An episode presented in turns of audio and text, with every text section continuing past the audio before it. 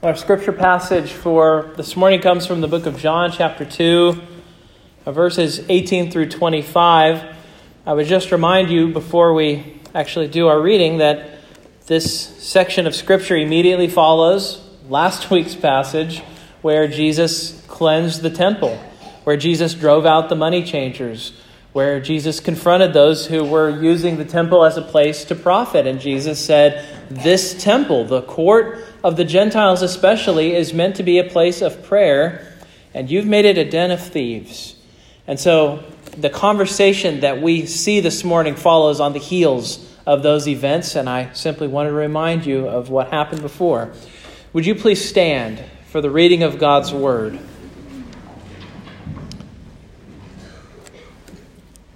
Hear now the Word of God. So the Jews said to him, what sign do you show us for doing these things? Jesus answered them, Destroy this temple, and in three days I will raise it up. The Jews then said, It has taken 46 years to build this temple, and will you raise it up in three days? But he was speaking about the temple of his body. When therefore he was raised from the dead, his disciples remembered that he had said this, and they believed the scripture and the word that Jesus had spoken. Now, when he was in Jerusalem at the Passover feast, many believed in his name when they saw the signs that he was doing. But Jesus, on his part, did not entrust himself to them because he knew all people and needed no one to bear witness about man for he himself knew what was in man. Thus ends the reading of God's holy, inspired, and inerrant word. May he lay its eternal truths on our hearts this morning. Let's pray together. Lord, you know all hearts. You know us intimately. You know all things.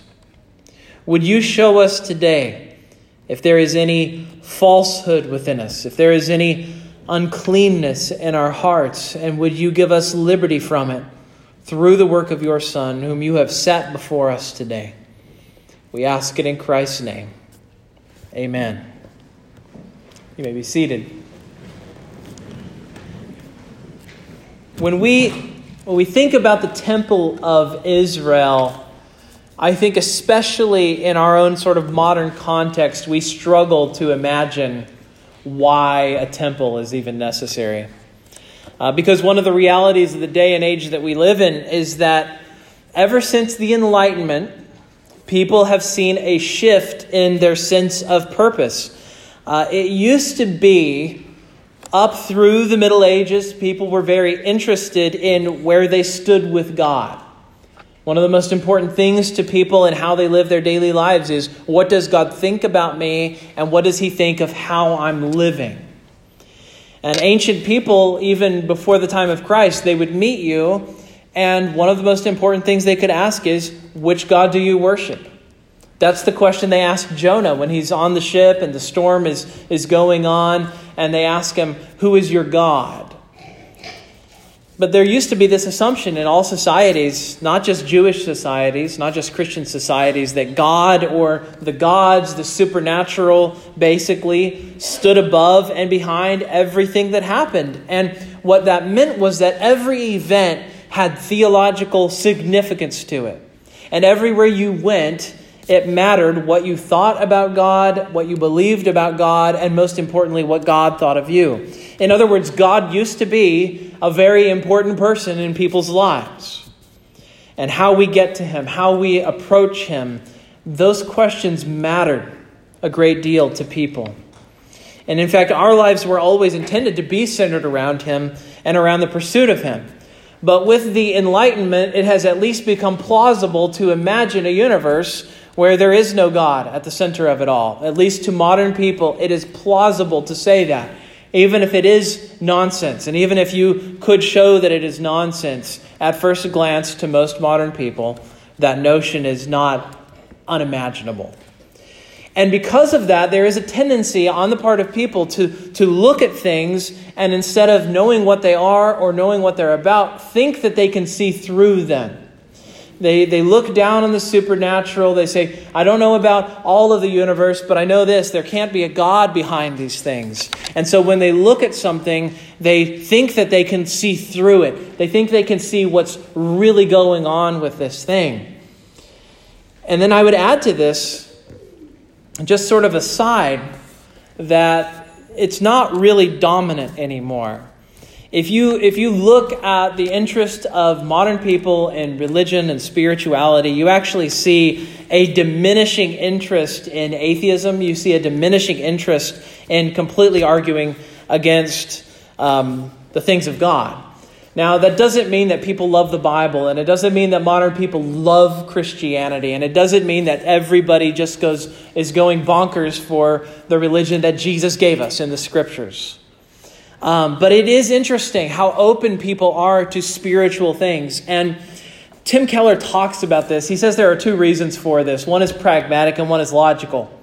He says the pragmatic reason why people are more interested in spirituality, more interested in spiritual things, is because if we can really understand everything and see through everything and understand the world we live in, then through the means of science and medicine, we ought to be able to solve our social problems, our violence, our racism, our psychological problems, our social problems, our political problems. All of these things should be able to be solved. And so, what has happened in the 21st century is we have leaned on medicine and science more than we ever have before, and yet we're more despondent and empty than we've ever been before. And we almost seem to be worse off than we were before. And a lot of people see that. And so what has happened is this is the pragmatic reason why people are turning to spiritual things again. The Enlightenment worldview is not delivering on its promises. It promised us a utopia, and yet we still don't have the utopia. And the more we lean on those Enlightenment tools of science and medicine, the more we find ourselves coming up empty, empty and feeling bankrupt. And so people have discovered that that approach doesn't work. But there's also a logical reason why people are interested in spiritual things. And it's because people are more open to this because people have begun to see that this worldview of trying to see through everything doesn't really uh, terminate well. if you have skepticism upon skepticism and you keep arguing against things and tearing things down, eventually you're left with nothing. The skepticism has to stop at some point. You can't go away explaining things away constantly because eventually you're left with no explanation for the explanation. C.S. Lewis says it this way, and again, he's writing in the 40s and 50s. But he still sees the problem starting to build. He says the whole point of seeing through something is to see something through it. It's good that the window is transparent because the garden beyond it is opaque. If you see through everything, then everything is transparent. But a whole transparent world is an invisible world. To see through all things is the same as to not see. So, Lewis's point, whether people realize it or not, is, is at least well taken. People have become exhausted by the constant skepticism and cynicism. And at a certain point, people have realized it is necessary to life for us to believe in something. We can't be spiritual skeptics and spiritual vagabonds forever. Now, some people still try, um, but to tell you the truth, it is increasingly rare for me to meet or interact with people who claim to be atheists. More than ever, uh, atheists have diminished. Atheists have, atheism has become less popular, less common. I run into it less often. I much more, I much more run into students uh, and um, younger people, especially, who say, "I'm interested in religion. I'm just not interested in, in an organized religion," which is a different problem altogether. Um, but interest in God in our day is on the rise. Now, here's the other interesting thing. The only religious groups that are on the decline right now are the old mainline Protestant churches in the United States that rely on Enlightenment thinking, that, in, that are informed by the Enlightenment. This thing that was supposed to make these churches so advanced, so progressive, has actually made them completely unnecessary. Because you can always go and have a community group if you don't have Christ. If your church doesn't take God seriously, doesn't take the scripture seriously, doesn't take God's holiness seriously, doesn't take sin seriously, then there's absolutely no need for the church. And so those churches are shrinking and dying off. I think we can be glad about that. But all of that doesn't mean that our thinking hasn't been warped by the Enlightenment mindset. And so, because of that, I think we as modern people who are inheritors of that way of thinking struggle to appreciate something like the temple in Israel. Why do they need this? It's just a building. That's, that's all it is. It's just a building. And yet, our passage this morning is a reminder that not only is the temple significant in the life of Israel, not only is it significant in the life of God's people, but as impressive as it is, as important as it is, as central as it really was to the life of Israel, God has always intended something better for us than a building where God and heaven meet. And so this morning, Jesus presents us with three things. He, he presents us with three realities. The temple is important, the temple is disposable, and then Jesus says, third, this morning, the temple is me. It's Jesus. First, the temple is important. You, you actually see it in the New Testament that, that, that the sort of love and regard that the people have for the temple. In Luke 21, Jesus is with the disciples. They're walking through the temple complex and they're looking around and they're admiring the stonework. They're admiring the, the high arches and the, just the impressiveness of the structure. The text says some were speaking of the temple, how it was adorned with noble stones and offerings. So the temple wasn't just made to be a building, the temple was not just a functional structure, it was meant to be beautiful. That's why, if you went into the uh, inside of the actual temple complex, the walls are adorned with images of palm branches and pomegranates. Um, why? Because it's beautiful, because it says something about creation. Inside of this temple is Eden, it's the garden again. So there's an intentionality, there's a beauty to the temple too. It was meant to, when you enter the temple complex, it was meant to give you a sense of the grandeur of the God that this place was dedicated to. You were to sense the holiness of God and the weightiness of the glory of God was supposed to impress itself upon you. Um, this place has been part of their lives for years, but think about this. They still marvel at this place. It's aesthetically beautiful. The, the Temple of Solomon the, and later the Second Temple were, the, were wonders of the ancient world. It was absolutely incredible. If you saw the temple, even by today's standards, you would have been in awe at the structure.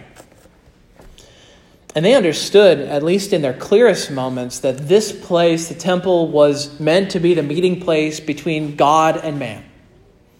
For, for ancient Israelites, this was the place where heaven and earth met, where the natural and supernatural overlapped with each other. This is why we struggle to care about the temple today, because we don't imagine that it matters much whether the natural and the supernatural overlap.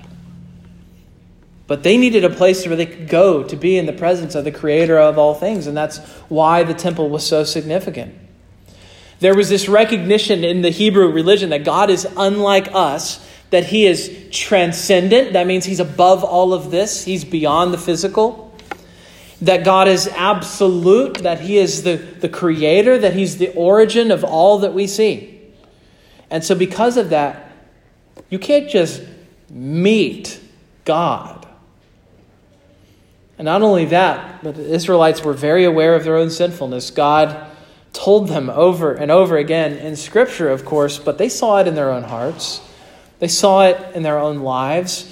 We cannot approach God while bearing our own sin. The sacrificial system existed as a yearly reminder for them so they could never forget their own sin. The soul that sins shall die, said the prophet Ezekiel. We're responsible for ourselves, for our own hearts, and we just can't bear it. And so they had priests, they had ceremonies, they had uh, sacrifices that took place to make God as approachable as possible. You know, the whole book of Leviticus is built around God telling the priests how people are supposed to live as sinners in the presence of a holy God who punishes sin. And so, because of this incredible sense of the unholiness, the need, uh, their own unholiness, their own need for atonement for sin, the temple wasn't just important, it was necessary. The temple was the center of the religious life of Israel. It's where they went for festivals, it's where they went for sacrifices, it's where they went primarily for public worship. All that is to say, the temple is very important. And Jesus knows it. But second, the temple may be important, but it is also disposable. Um, it's a building that always had an expiration date. Back in 1986, the Chernobyl nuclear disaster sent radioactive particles all over the, the world and especially into the nation of Ukraine, parts of Russia, and all over Western Europe. In the, in the accident, in the years after the accident, they, they very quickly put together sort of a shaky enclosure to go over the, uh, the, the, uh, um, uh, the uh, the building, the reactor. Um, and they had a contest back in the 1990s, which it doesn't sound very fun to have a contest relating to nuclear disasters, but they had a contest. They wanted to see who could come up with the best design for a permanent enclosure for the Chernobyl nuclear power plant. And there were all kinds of designs that came from all over the world. Finally, in 2010, they started to build the winning design. It took eight years and billions of dollars, but they eventually created what was called a sarcophagus. And the sarcophagus was meant to be this enclosure that goes over the Chernobyl nuclear power plant. The sides close down, and it encloses it so that the particles wouldn't go out everywhere and, and kill people, basically. Supposedly, the, the particles that are in there are, are active for 5,000 years or more. And so you need to have something to contain all of this radiation. And so it was the largest structure ever moved on land. They built it several yards away, several football field lengths away, and then they slid it into place over the power plant. And it is the largest building that's ever been moved on land. And now, as large as the structure is, as expensive as it was, as much manpower that went into building this thing, interestingly, I watched a documentary where they said that the building is only meant to stand for 100 years. It's not meant to be able to last more than 100 years. After 100 years, the beams are going to start to rust. They're going to uh, expire, and eventually, this enclosure is going to have to have an enclosure of its own. It's a building that serves an important purpose, but it is not as though it's a permanent solution. Eventually, the sarcophagus is going to wear out. Well, as impressive as it is, and as difficult as it was to build, the temple wasn't a per- permanent structure either. And Jesus says as much. In Matthew 24, Jesus, the people are, marveling at the temple. They're marveling at how beautiful and grand it is. And then Jesus totally bursts their bubble. He's a Debbie Downer here. He says, Truly, I say to you, there will not be left here one stone upon another that will not be thrown down. So, in other words, Jesus looks at the temple and he wants them to know what he knows. This place, as beautiful and grand as it is, is not permanent, it is disposable. And he knew this, that the temple had been destroyed before and it was going to be destroyed again. Think of the history of the temple. In the first 500 years of Israel's life after they left Egypt, the Ark of the Covenant went with Israel and it represented the presence of God. Um, and they didn't have a temple because the Israelites were traveling. They didn't have a home. And they certainly didn't have a permanent home for the ark. And so they traveled with the tabernacle. And when they traveled, they took this incredibly complex, uh, very heavy, elaborate tent that an army of Levites, their whole lives were dedicated to maintaining, taking care of, and hauling around this tent wherever they went. And so wherever they would go, they would set up the tent. And this was the way that it was until the time of Solomon. So for 500 years, there's no temple, and yet Israel is very much still God's people. Then David becomes the king. He, he hits a point in his rule where he's prosperous, he's doing well, he has security, rest from his enemies all around, and he tells God that he wants to build the temple to house the Ark of the Covenant. And yet God tells him around the year 1000 or so, he tells David, You cannot build the temple because of the blood that's on your hands. David was a man of war. But David's son Solomon did build the temple. And so the temple was built around the year 950 BC, and the temple stood for almost 500 years. However, it was destroyed by Babylon in 586 BC when they wiped out Israel. It was laid flat as a pancake, the walls of the city, flat as a pancake. After the decree of Cyrus, the people of Israel returned to the land. What do they do? They set about rebuilding the temple. This, the, the temple gets rebuilt around 516 BC with money from the Persian Empire. This is how good God is. The Persians pay for Israel to have their temple back again.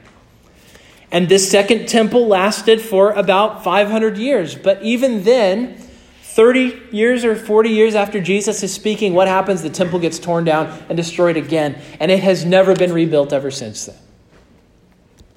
The Wailing Wall in Jerusalem is all that is left of the old temple complex today. And so what happens? Jewish people still go to the Wailing Wall. They write prayers down, they slip prayers into the cracks of the wall. They go to this place to remember, to lament, to mourn what they've lost, and to enjoy the last remains of the temple. And so think about the whole life cycle of the temple from conception to birth to destruction and all over again. The resident message of the temple has been this this building doesn't last. Someone always destroys it. Or in the case of the tabernacle, they had it before the temple was built, and God was still their God, and they were still his people. So we, we, we keep needing to prop this place up and we need to keep this temple going. And so, for almost a thousand years of Israel's history, the message that has continuously been delivered and hammered into Israel's head by God through their circumstances is you need a temple that will never, ever, ever go away.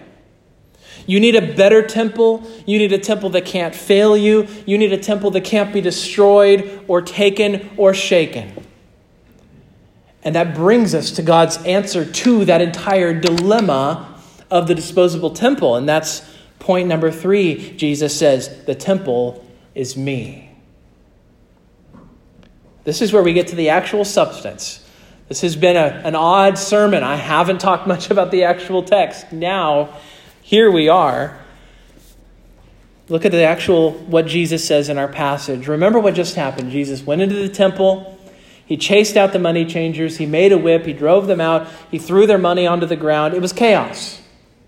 And so the Jews ask him this question. Uh, we don't know if it was on the spot. We don't know if it was later uh, or, or when it happened exactly, but they ask him this question What sign do you show us for doing these things? In other words, they're challenging him. They're saying, You don't have a right to do this. This isn't your temple. It's not your right or privilege to come into the temple and treat it like this or to treat us like this. And the response Jesus gives to them, they ask for a sign. He says, Destroy this temple, and in three days I will raise it up. And then the Jews hear it and they say, This, ta- this te- it has taken 46 years to build this temple, and will you raise it up in three days?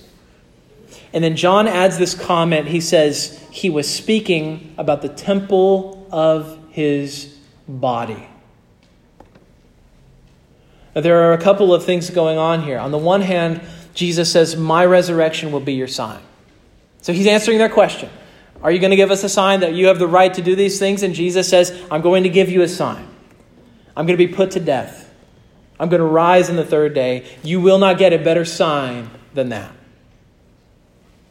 So, even this early on in his ministry, uh, here we are, we're only in chapter 2, he already has his gaze set on the cross. He already has his gaze on the horizon. He knows his resurrection is in the future. He knows what he has to do. He knows that he's going to be raised up. But as this book progresses, progresses keep this in mind when it comes to Jesus.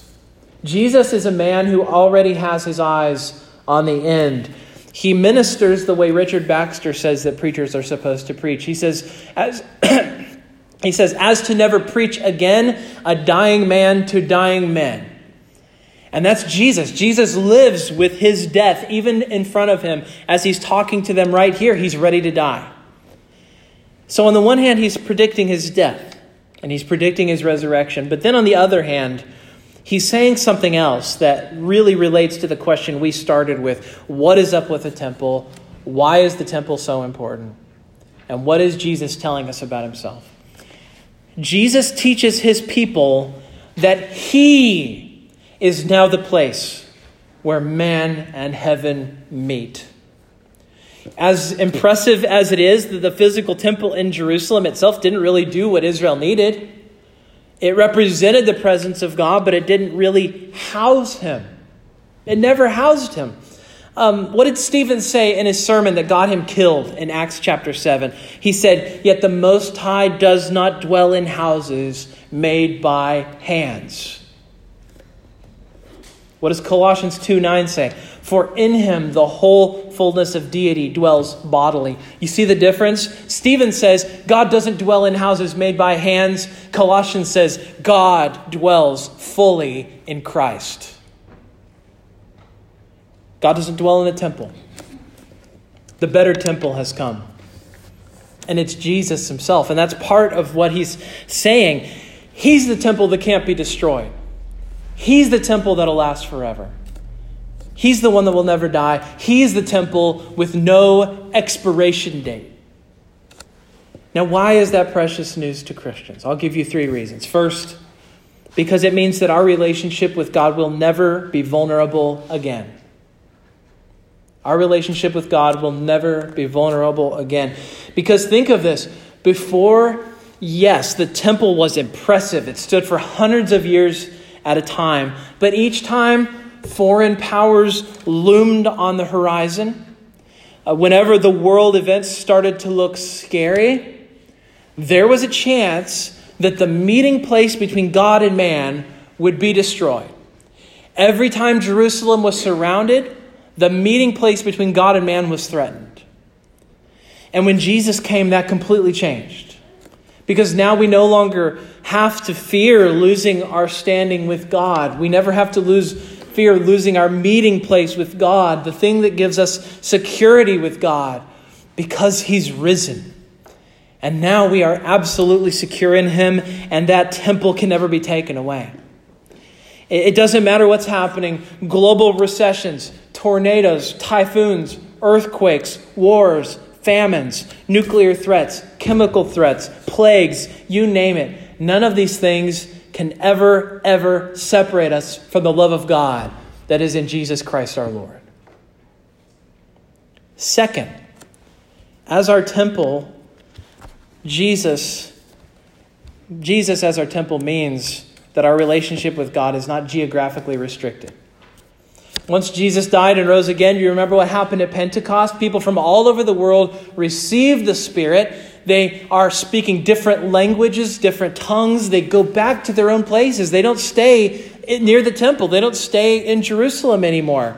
They go and they gather with their friends, their family. They don't depend on the temple more. They moved away from it completely. By 70 AD, when the temple is flattened, what happens? the, the souls of the Jews were crushed. Meanwhile, Christians flourished. The gospel leaves that place, goes to somewhere else. Why? Because Jesus is our temple now. Our security is found in a risen and resurrected Christ now. One third thing that this means, having Jesus as our temple, means that our worship is focused on Jesus and not on a physical place. Um, even to this day, Jews, when they pray, they face toward Jerusalem. Muslims, Muslims face Mecca. In fact, if you look, we were talking about architecture this week in, uh, the, in our Wednesday night lesson. And we were talking about how worldview influences our architecture. If you ever go to a mosque, then you will notice mosques are not constructed facing directly north and south or east and west Rather, they have sort of a southeasterly facing direction. And inside the building, there is a little niche in the wall, which is where people focus their prayers. They actually, when they bow, they bow facing that specific wall. And it's because they have intentionally constructed the building so that they are always bowing toward the Kaaba in Mecca. A little niche is called a mihrab. But Christians, where do we face when we pray? We face toward Christ. We don't face toward a physical location. We don't pray toward Jerusalem. We don't pray towards some temple or some building. Instead, we pray facing toward Christ, not physically but spiritually. And that's why we pray in Jesus' name. Because He is the focus of our prayers. He is the deliverer of our prayers now. We don't need a place. We don't need a temple. We need Jesus. And even more than that, knowing that Jesus is our temple, that Jesus is the place where we meet God, it keeps us from being too precious about our own building. I remember seeing a video of a tornado last year. I think it was in Alabama. And a, a, church had been destroyed, and they were interviewing the pastor afterward, and they said, How do you feel about the fact that you've lost your building? And he said, It's just a building. We can meet and worship anywhere, we can rebuild. That's the attitude of somebody who knows that God doesn't dwell in houses made by human hands. We can have the same attitude as well. What is Jesus, what is Jesus doing here from the, the Jewish perspective? He's turning their gaze away from the building. He's turning their gaze toward himself. That's what he means to do for us too. He wants us to set our eyes on himself. There are two ways we can approach God according to Jesus. The first way we can approach is in a way that we bring the sacrifice. That's what the temple represents. The temple represents a model where we bring what we have and God accepts us as righteous. Um, many people, if you ask them, why would God accept you into his kingdom? Why would God let you into heaven? If you ask the man on the street, they would point to their life. They would point to their good deeds. They would point to their own righteousness. They would point to how hard they work, or they would point to how they take care of their family, or any other number of things that they consider virtuous in their own life, and they would point to what they have done. But Jesus here is doing something else. He is really saying, that is a dead, dying way to know the Father. There is a better way that won't fail you and won't ruin you? His answer is come to me. Come to me, trust in me, look to me. I'll provide for you. This is the way of grace. The way that Jesus says, I'll bring the sacrifice. I am the sacrifice, Jesus says. Just believe in me. Look what happens in the passage. It says the people start to respond, they start to do just what he's calling them to do. John tells them tells us many believed in his name when they saw the signs that he was doing. And today Jesus is calling all of us to stop approaching God or approaching the church as a market where you do and give and bargain and work until you feel like we can buy our way into his favor. The grace based approach that Jesus offers us says this I'll bring the sacrifice, I'll be the sacrifice. All you have to do is believe in me. Let's pray. Father, we ask that you would help this passage to sink down into our bones this morning. Show us if there's some way that we're looking at our works that we're finding security in our service, our life as the thing that gives us security. Center our lives around your Son. Reorient us so that we have a personal relationship with you through your Son. Help us never see you as a being to be bought or bribed, but not loved. And forgive us for the ways that we fall short of what your word tells us. For the sake of your Son, Jesus Christ, in whose name we pray. Amen.